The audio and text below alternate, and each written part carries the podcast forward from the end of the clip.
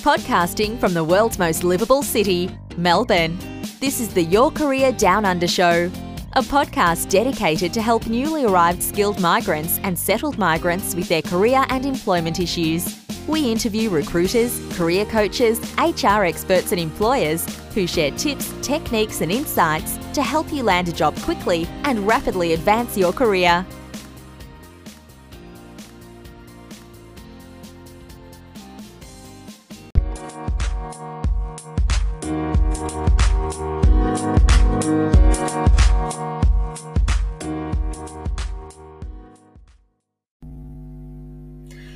Hi everybody, it's Carolyn Brown here. I'm the co-founder of Career Care Package. Nish will be joining us very shortly, I hope.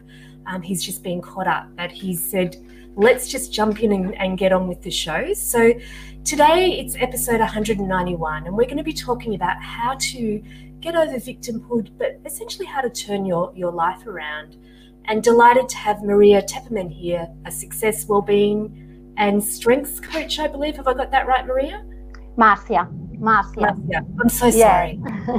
yeah, yep. I'm a success and well-being and success coach. Yeah. Fantastic.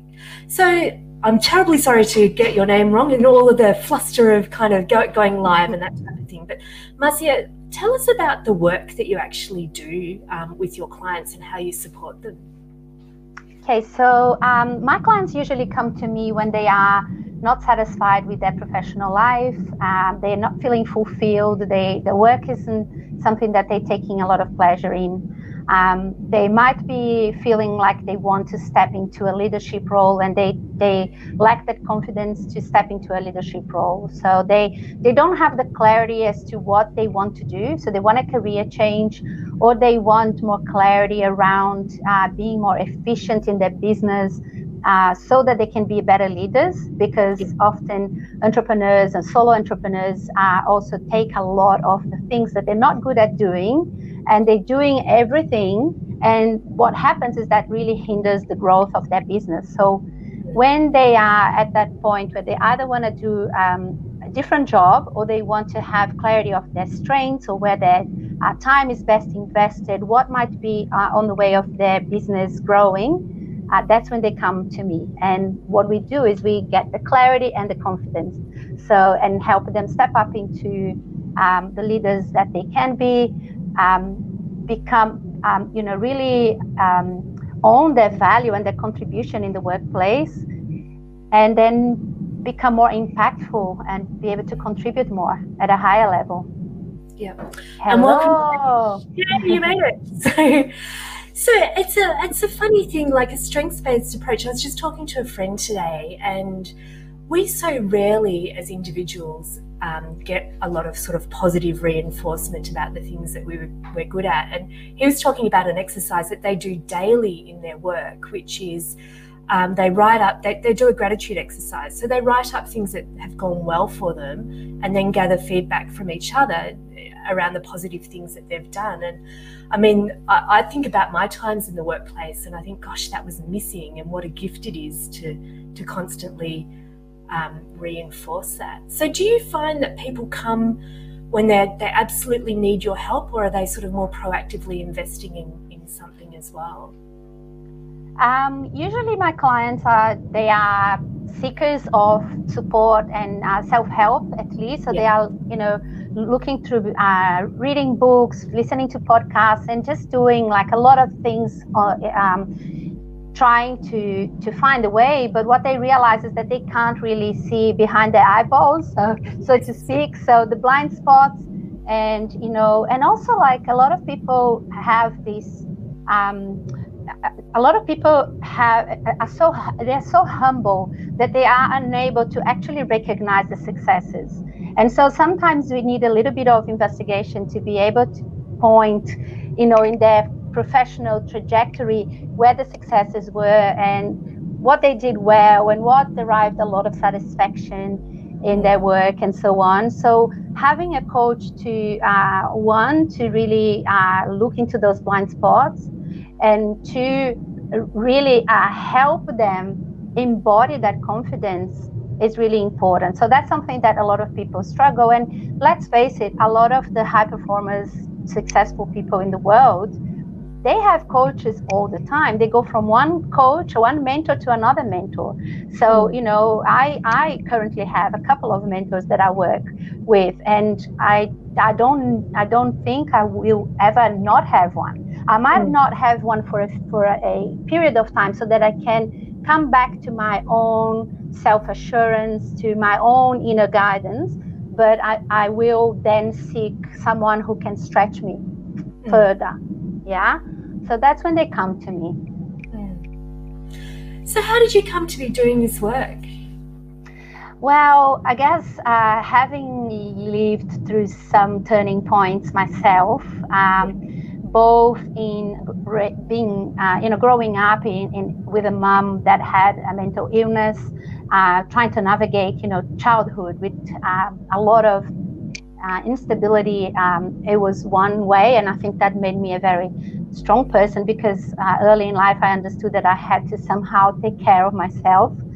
Um, and try to understand people, because, you know, as a child, you try to understand your parents when they're not giving you what what you, um, you know, you hoped you could get from them. Mm. And so so I, I always had this curiosity about trying to understand uh, what my mom was experiencing. And it was only when I entered this, the community services sector that I really gained a deep insight into what mental illness really is, and how um, unequipped a parent with, you know, borderline personality disorder is to take care, like, and be a, um, a steady source of uh, stability for a child. So mm. I guess that's one thing. And then I had my car accident uh, many, many years ago, that I was left with some serious injuries, and I had to really um, connect to the gratitude piece of what was possible for me and how I was going to turn that situation around. And that's kind of why I called my methodology turnaround, because the turnaround method, because it's really about um, looking looking ahead and, and making the best of what we have. Mm. And then further to that, I also moved countries a couple of times. So I moved from Brazil to Israel for twenty months. And then I came here to Australia pregnant with a baby, like I was, you know, or three, four months pregnant when I arrived, and then had to rebuild my life again. So, and then divorce and all of that. So navigating to all of, through those changes um, and looking at the opportunity to make it better each time. Mm. So to not not say, oh my God, now I am divorced, I'm single mom with two children. At the time, I, my youngest was not, not three yet, and my oldest was eight. So I could have made uh, of that situation, you know, um, a big deal and go in the wrong direction. But mm. what I had at the time was I was on welfare payments because my son was under eight. So, and my income was low. Uh, it was my, I had a, a very a variable income at the time as a Pilates instructor, and what I had set as a goal was that I was going to replace my welfare payment and supplement so that I could have a good life by the time my son was six. And mm. I remember the day that I walked into Centrelink and I let them know that I no longer needed, um, you know, the support, their support, wow. and that I was I was done with it. So it was being deliberate and intentional about my next steps, looking ahead and looking at the opportunities, looking at the risks, looking, you know, what is what happens if we don't take action? Sometimes it's a question that we don't we don't ask ourselves.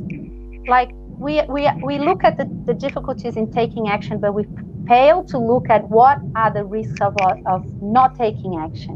Mm. So I, you know, through all of this, and then I started my uh, training in. Uh, My first coaching certification was in two thousand thirteen.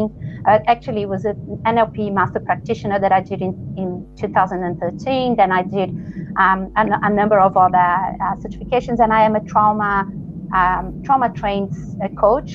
So I am confident working with people who have, like myself, had uh, you know suffered trauma, not necessarily big ones like car accidents or sexual abuse or anything like that. You know, some minor traumas, like sometimes as a child you are overwhelmed with the things around you and how people uh, want you to show up and behave, and when you're not seen or, or, or uh, accepted or validated in your own feelings as a child, And mm. that can lead to a lot of trauma that we, we are not aware, and that can hinder our success. So mm. that's a part of my uh, piece that I think differentiates myself from many career coaches, is that I really work with trauma, including workplace trauma, because mm. I have clients who had um, suffered a, um, you know, bullying in the workplace, and, and who had carried that, uh, you know, beyond that experience, and make a lot of meanings about themselves, mm. um, you know, and it really hindered that confidence. Mm. Sounds like an absolute gift. Yeah, so I, I guess this is uh, the best gift I can share with people. That's all I can say. Yeah, so I, I, it, it, it is really uh, my purpose to to coach people. And I think, you know, looking back through my uh, trajectory of changing, uh, of finding another career, uh, finding a place where I could, um, you know, rely on a steady income, um, it was part of my... my own journey so that I can help other people as well. Because I've been always driven to be an entrepreneur. Um, I had, you know, businesses in the past. I, I closed one, I, I failed one, I sold one. So, you know, I had like this um, experience and exposure to business as well. But I think that the career path was part of my purpose to help people identify what their purpose is. And and what is that career path that's going to give them the most amount of fulfillment?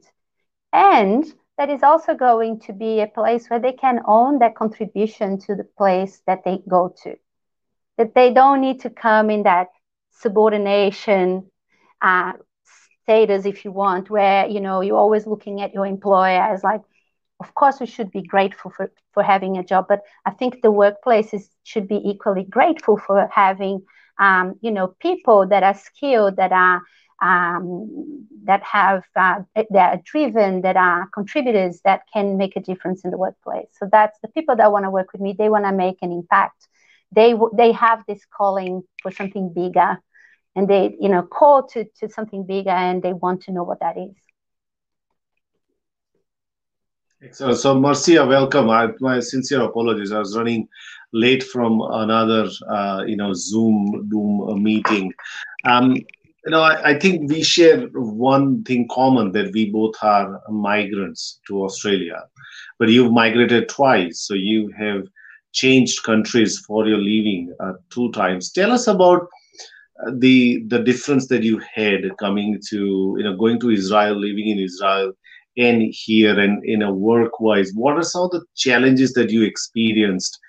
And what would be your advice to, to still the migrants who are still out there, who are still, you know, it is still difficult for them to, to find the footing, uh, you know, on, on the ground, be it economical footing or be it a social footing. Tell us, share some of those experiences with us.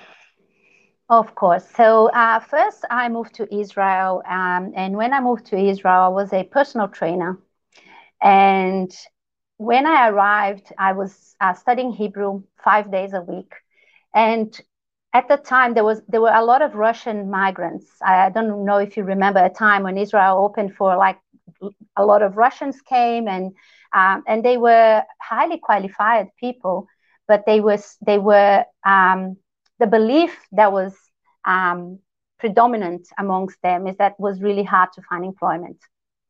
And it was something that I really had to shield myself from, because I was, I felt so positive, you know, I was feeling like so enthusiastic, and I came with all this confidence. And what happened was that I was really uh, lucky, because I've, I've been offered an interview with the military attaché in the Brazilian embassy. And I was like, I had experience in hospitality, I had worked for family business, and so I knew administration, and I had, you know, I was a very proactive person, so I wasn't afraid of the role, but I was, I didn't really think I was going to make it. And surprisingly, because he was a, mi- a military person, he thought that physical education um, and had a lot to do with the the way that the military, you know, style of doing things is, like the discipline, the the hygiene, the, you know, all of those principles were very, uh, the values, I guess, were very similar. And he hired me.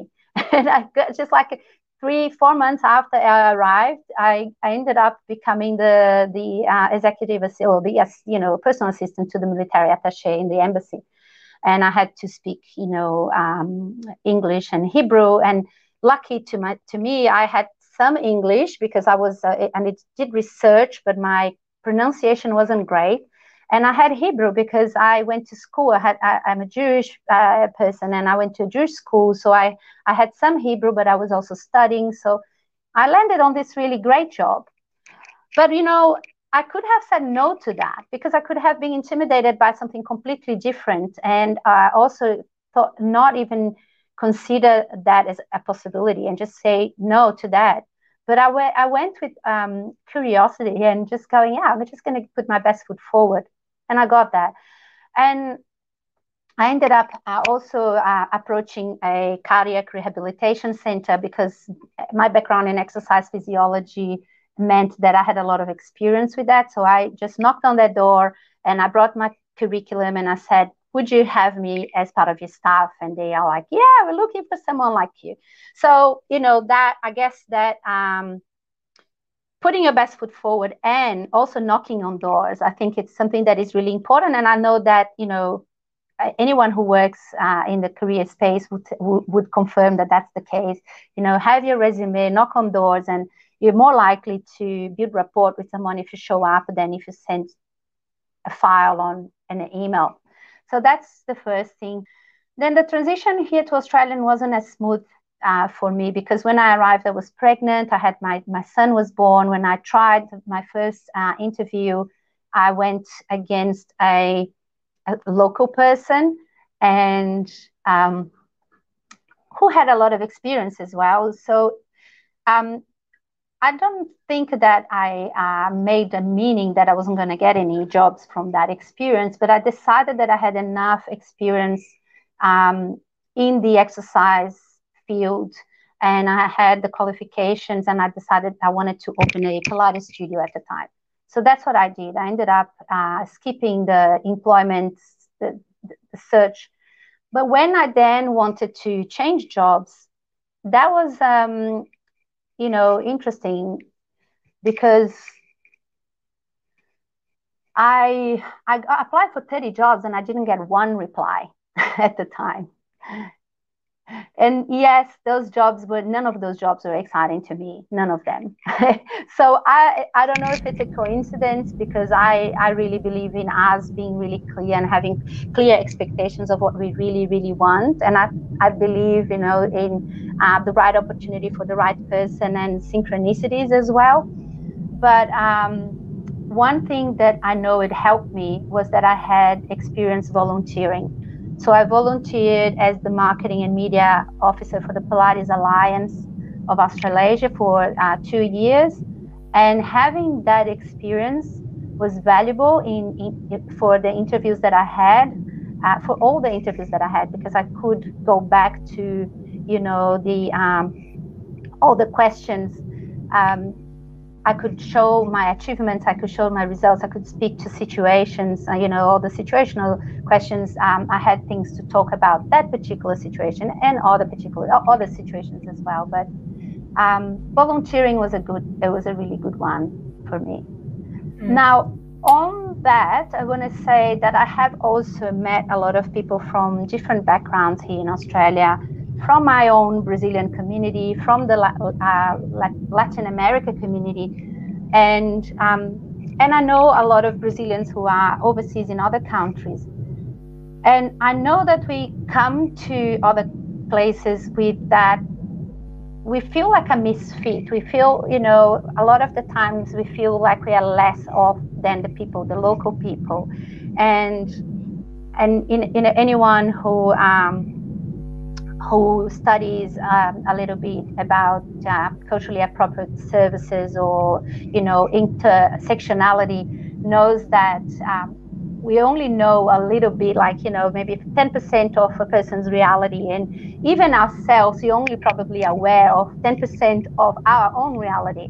So if we, you know, look into the beliefs and the values and everything and, and the, the experiences we had in the past, a lot of the time, um, those those will track back to something, you know, a little bit below the surface in terms of our uh, more unconscious uh, programming as well. So what I, I suggest is that anyone who is looking for jobs, anyone who is new in Australia, who's still in that journey, I really encourage everyone to just open your mind, open your mind to your own negative biases as well, you know, where you are seeing things that you, you know, that you don't have opportunities, uh, you believe you don't have opportunities, where, where that's coming from from you, and and then look at where could the opportunities be.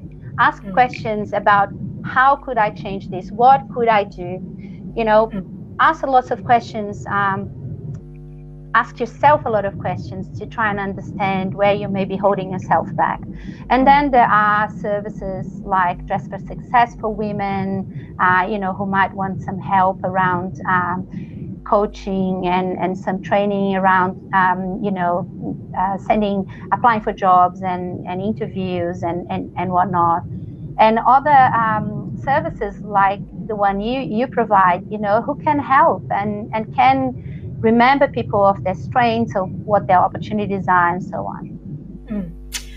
It's really interesting, some of the things that you, you've spoken about there, Marcia, and I think, you know, sort of circling back to the topic of the day around being a victim or not being a victim in that in that scenario, you know, taking some responsibility and and um, you're, you know, seeing only one point of view and that type of thing.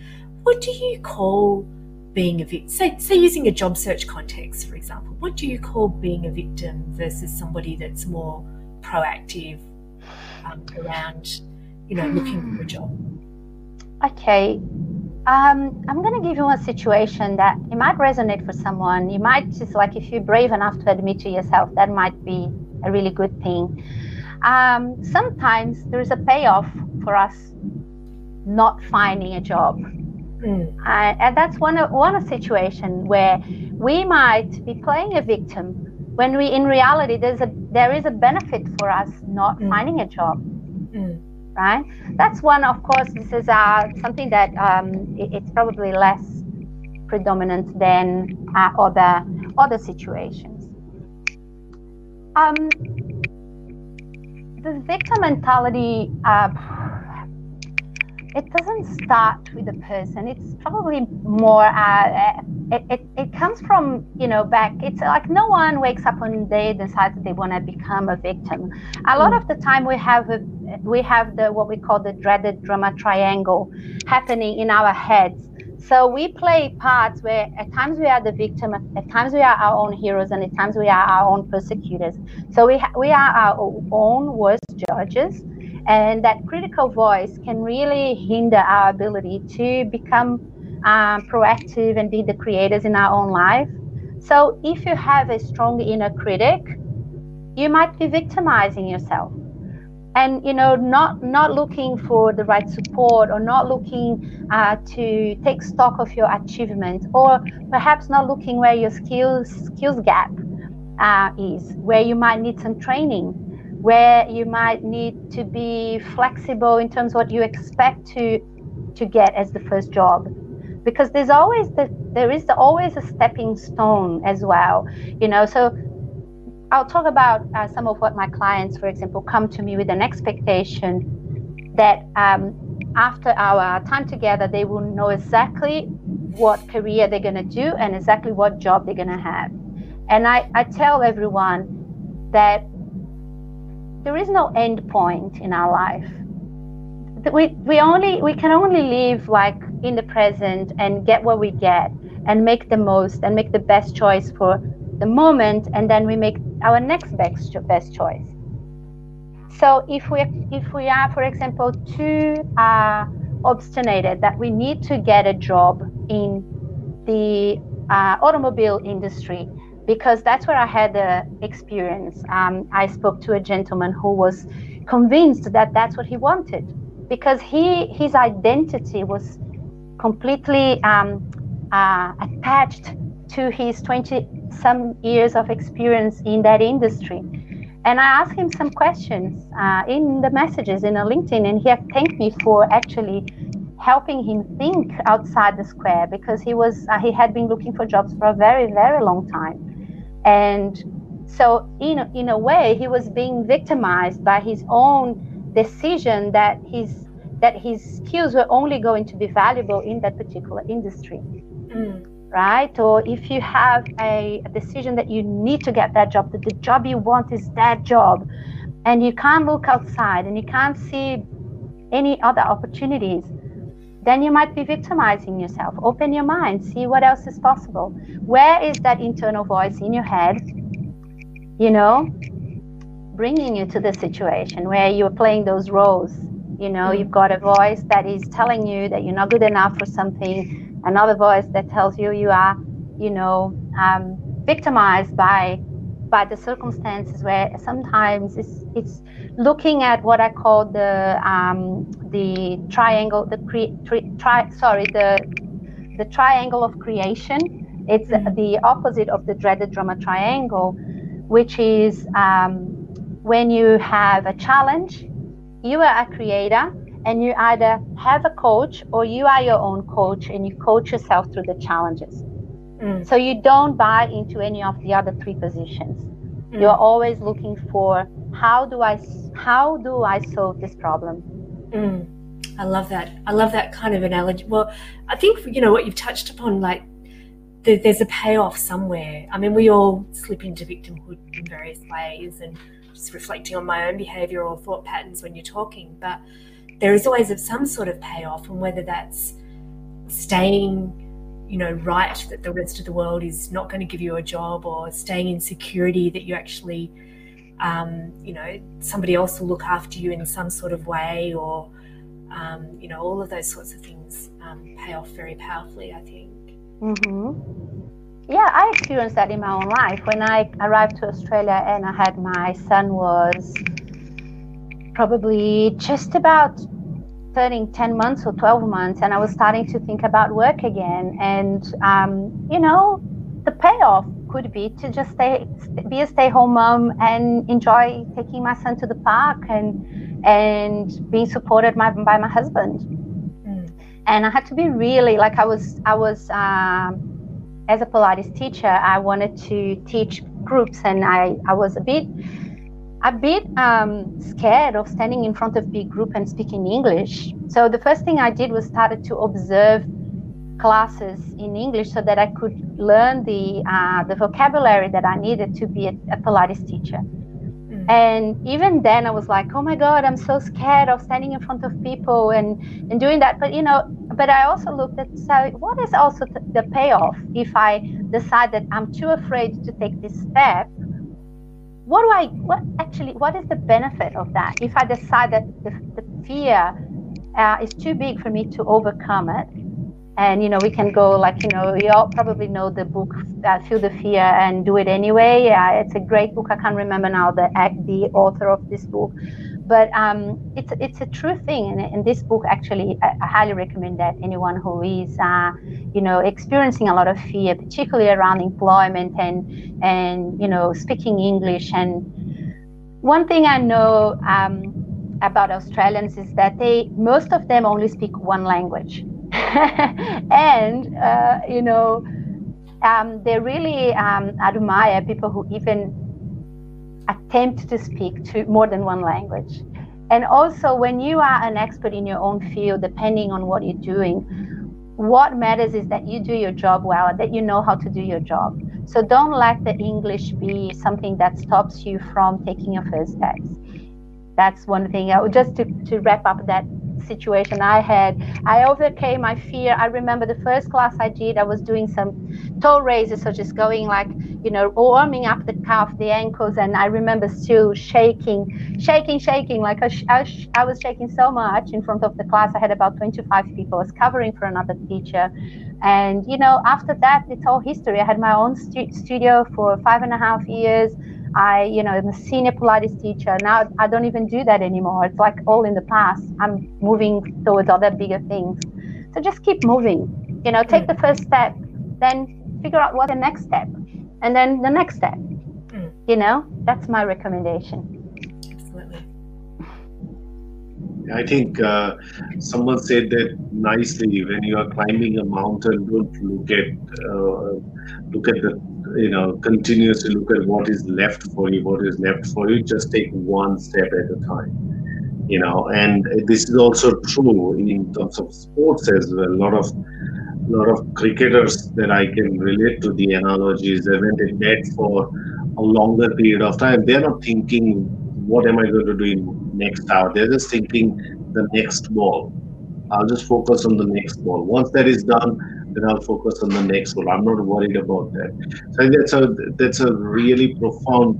It's a simple way, but very profound way to look at things. Because you know, A is that once you start you start to look at how much climb do you have to do, it, it may cause a sense of anxiety. Oh God, I've not even climbed anything. I've, I've been doing it for God knows how many years, and I've still got in a huge amount to climb. So I think, I think that gap sometimes it energizes people, but sometimes it also has that effect of oh God, I've not done anything, isn't it? So one of the things that I, you know, when I came on, we were I know, talking with, with Caroline about the gratitude aspect of that, and how much time do we focus on what we are not, what we don't have, but not focus on what we have. And that goes into pretty, you know, in this COVID times, we have observed uh, you know, a lot of lot of the job seekers, people have lost jobs.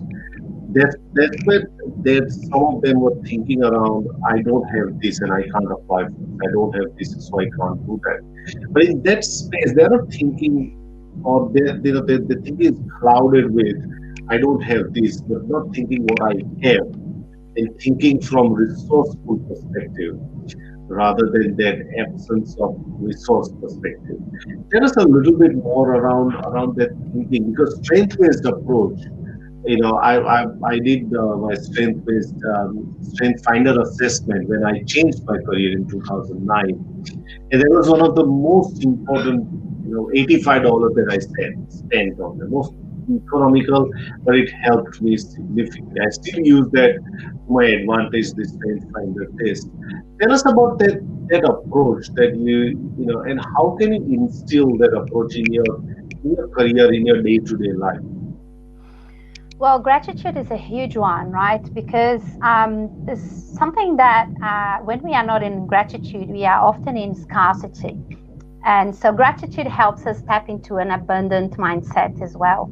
So being able to appreciate even the smallest things in life help us lift our own internal state to what I call above the line, right? So when we are not in gratitude, we are below the line. And below the line, we are usually moody. We are negative, we are sad, we are angry, we are frustrated, you know, and above the line is we are positive, we are hopeful, we are, you know, so gratitude, and even for the smallest things, like even for having a roof over your head, even for being able to tap into welfare payment, even for having a job that is a an interim job, um, you know, all of those things really help you raise your, I guess, vibration. And for those who don't don't think, you know, that that's something that is real, I I experienced that. It's one of the ways that I maintained myself above the line was by looking at everything that was working and everything I had in my life. At the time when I was, uh, you know, receiving welfare payments, for example, I was grateful for the clients I did have. I was grateful for um, the, you know, the welfare payment. I was grateful that I was able to get a rent as a single mom. I was grateful for so many things. So that's one piece, you know, it just helps you, it, it helps your brain, because I think it's like, you know, like when they say that for every five negative things, sorry, for every one negative thing that someone says to a child, for example, we need to say five positive things. So my understanding is that the negative bias in the brain is so predominant that we really need to find five things for every one thing for us to kind of shift our attention to a more positive um, positive state. That's the gratitude piece.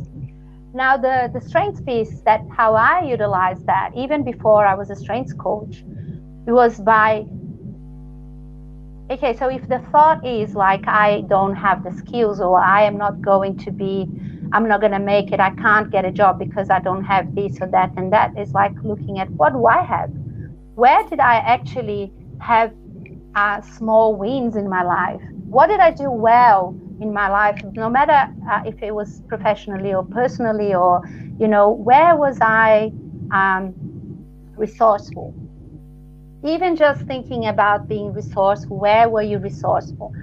And, you know, a lot of people who actually are able to, to move uh, away from uh, situation in countries where the economy or the, uh, the politics or, um, you know, the, the situation is like, you know, Iran or uh, Syria or, you know, all the refugees that come across. I mean, these people have been extremely resourceful as well. You know, so like everyone who left a, a country behind and moved to another place had been resourceful already in some ways, right? And had had that, that perhaps to, to say, this country offers me better chances than my own home country. So make a list of all the things that you have been resourceful in your life and look at them, even without the strengths approach, even without the report. Right? The, the report, we go into a lot more details. Um, and what I can tell you as well is that I have found that with the strengths, um, um, the signature strengths, often we have one or two strengths that are our, uh, where our um, blind spots are, where we are almost like too obstinate about those strengths that we are, you know, those behaviors are become a hindrance. Sometimes those have to do with childhood decisions of who we had to be to belong in our family. And that's something that I actually help people um, overcome, if you want, to, to, to become aware so that it doesn't become a hindrance, so they can invest in other talents that are more supportive. So I guess you can start with, how have I been resourceful? Where were my wins in life? What have I done well? And that's a really good starting point, a really good starting point. Fantastic. So we've got a question. Did you want to take it? Um, I, no, you could go ahead. Okay. So Ankit, Ankit says, thank you, Marcia, uh, for sharing words of wisdom uh, on avoiding thoughts of becoming a victim and introspecting by being open-minded and asking what I could do and how can I change things, where can, where am I holding back. My question is how do you, how to tackle confusions when you're asking questions to yourself, how to have clarity. Um, mm. I feel I've done analysis a few times and uh, after a while things don't work the way I want. I start thinking, am I, I think, doing the analysis wrong. So how to how to ask those good questions of yourself. And I think confusion confusion often has to do with us learning early in life not to trust ourselves. Um, that's my experience, that's my personal experience. I'm still doing work, internal work, to overcome confusion, uh, overcome those moments where I don't trust myself and my inner guidance. Um, um, the confidence and the clarity comes from you knowing who you are and what you want and what you need to leave behind. And that's sometimes work you need to do with someone else uh, to support you. So I hope that answers your question, because I, for example, this is something that, uh, you know, I have a therapist uh, I, that, and I have a coach. I have two different people helping me. And sometimes in my life, I, I come to situations where I'm confused, and I almost always can guarantee that I have to go back to a time in my life where something happened that I need to go and vis- revisit that, that part of me. And so I, I, I'm talking about inner child work sometimes. Mm. And that's part of the work that I do with clients as well, to learn, helping them, um, teaching them how to attend to those parts of them. Because we have parts of us, younger parts of us, that are protectors. Mm. And sometimes they, you know, your confusion can be parts of you inside of your of your psyche, just kind of pulling you in different directions. And you need to understand what those parts are doing, who they are protecting, and uh, what is the purpose, because there's always a, a positive intention behind that. Even procrastination has a positive intention. So there's positive intention in almost all the behaviors. That's the premise of our neuro-linguistic pro- programming, that all of our behaviors have a positive intention. So if we understand what that positive intent, sorry, in, our positive intent is, we can usually understand what the source of confusion is. So I hope that helps. Yeah, absolutely. And I think also, I also you know, to reach out and get help if you need it from various people. So, um, and, and from me, and from me. If I could help, you know, I'd keep, be honored to help. Uh, it, yeah, I think confusion is not bad. I think confusion just says that you are really engaged in the conversation. You are really, you are really thoughtful about that. So I, I don't think confusion is bad at all. I will give you a very, very, very recent example. We are working on a on a funding proposal uh, right now at my work. And two days back, I was absolutely confused about how that is going to, what we are going to, what would be our point of difference, what would be our narrative, and everything else. And what we had to do as a team is to take one step. So let's just tackle one question. And that opened up the, the door and said, okay, let's go to the next question. And I think in two, three hours of uh, you know our team meeting today, we covered so much ground on that one that now we've got we've got a, a real clarity of what do we need to present in order to, to be successful in receiving those funds. So I think I think confusion is is not wrong, but if you if confusion uh, you know if, if you stay there for a longer period of time, then it becomes really, really difficult to to really uh, you know kind of comprehend the situation. So I suggest my suggestion is that confusion is like a like a what do you say? You're driving into mist. You have to slow down. Right? You can't see. You can't see for the hundred meter. If you can see ten meter. Just continue. Just go for ten meters. You'll see another ten meters. And I think we have a we we. All the time, we, we seek so much clarity. We want clarity, and we are not really comfortable with that, those moments that we don't know what to do. We don't know what to do. And we feel very uncomfortable because that's what we've been told over a period of time, that, or even the self-help also continues. You've got to have the clarity. You've got to have this. You've got to have this. You need to have this. I think that re also really, you know, bogs down people, because then you are, then, then also a lot of Or go into invalidation. Oh God, I, I'm, I'm always like this. I always get confused, and then just you know, then you're re, uh, you know, you know, rethinking the same thing over and over. Okay, hopefully that helps. Take one tiny, tiny, tiny bit step. I agree with you. I think that clarity isn't like one final product. Clarity is a series of iterations of clarity, small things. But if the confusion is extreme, if the confusion is so debilitating, it could be sometimes because you have had very high expectations of yourself, or because you are worried about the expectations of other people. So when it's, and, and if, like, if it's a decision around your career, like we said, just take the next logical step. Take a step that feels good. I always, uh, there's two rules for me, okay, around decision making, like two rules. That's my two rules when I'm, even when I'm confused. Does it feel good? That's the number one. Does it feel good? If it feels terrible, if it feels scary, you know, it just, it, don't do it. It has to feel good. That's the number one. Yeah, the second one is like, am I, am I afraid because I am way outside my comfort zone? Way outside my comfort zone. Because there is always a bit of a mix of fear and excitement in situations that stretch us, but there is a situation where the where the the stretch is so big that it's beyond. And so that, like, when I navigate through those, you know, decision making with those two things, and I look at what happens if I take those steps, and if I don't take those steps, I, it, it usually becomes clear, more clear. So, you know, don't expect to have, like, I love the analogy of the fog. Yeah, because it doesn't get crystal clear, but as you get to know yourself, you get to understand why you'd make decisions the way you do. Because you're driven by your values, you're driven by your talents, you're driven by your strengths, you're driven by um, what matters to you. Mm, makes absolute sense. Excellent.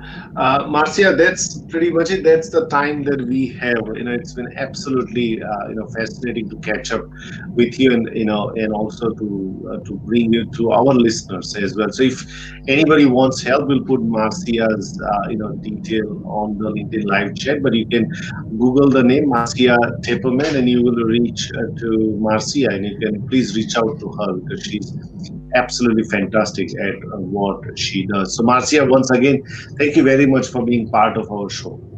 Thank you so much for having me. It was a pleasure. Thank you.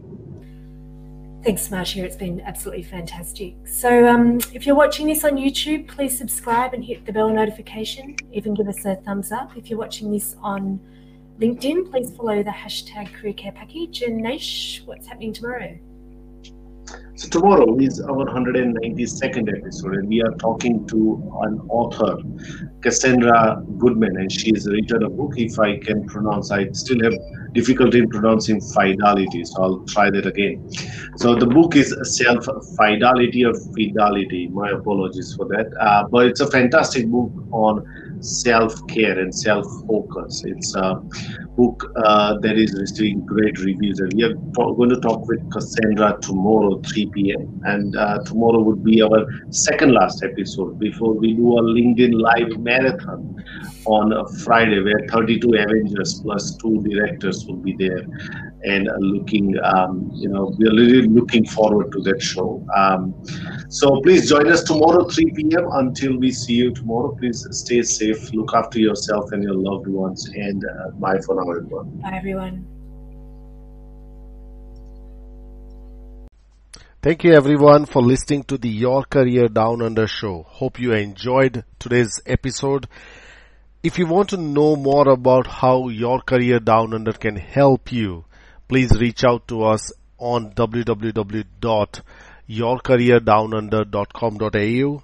And if you have got a question about today's episode, or if you want us to do a particular show on a particular topic, please reach out to us. We would love to do that. Until next time, be well.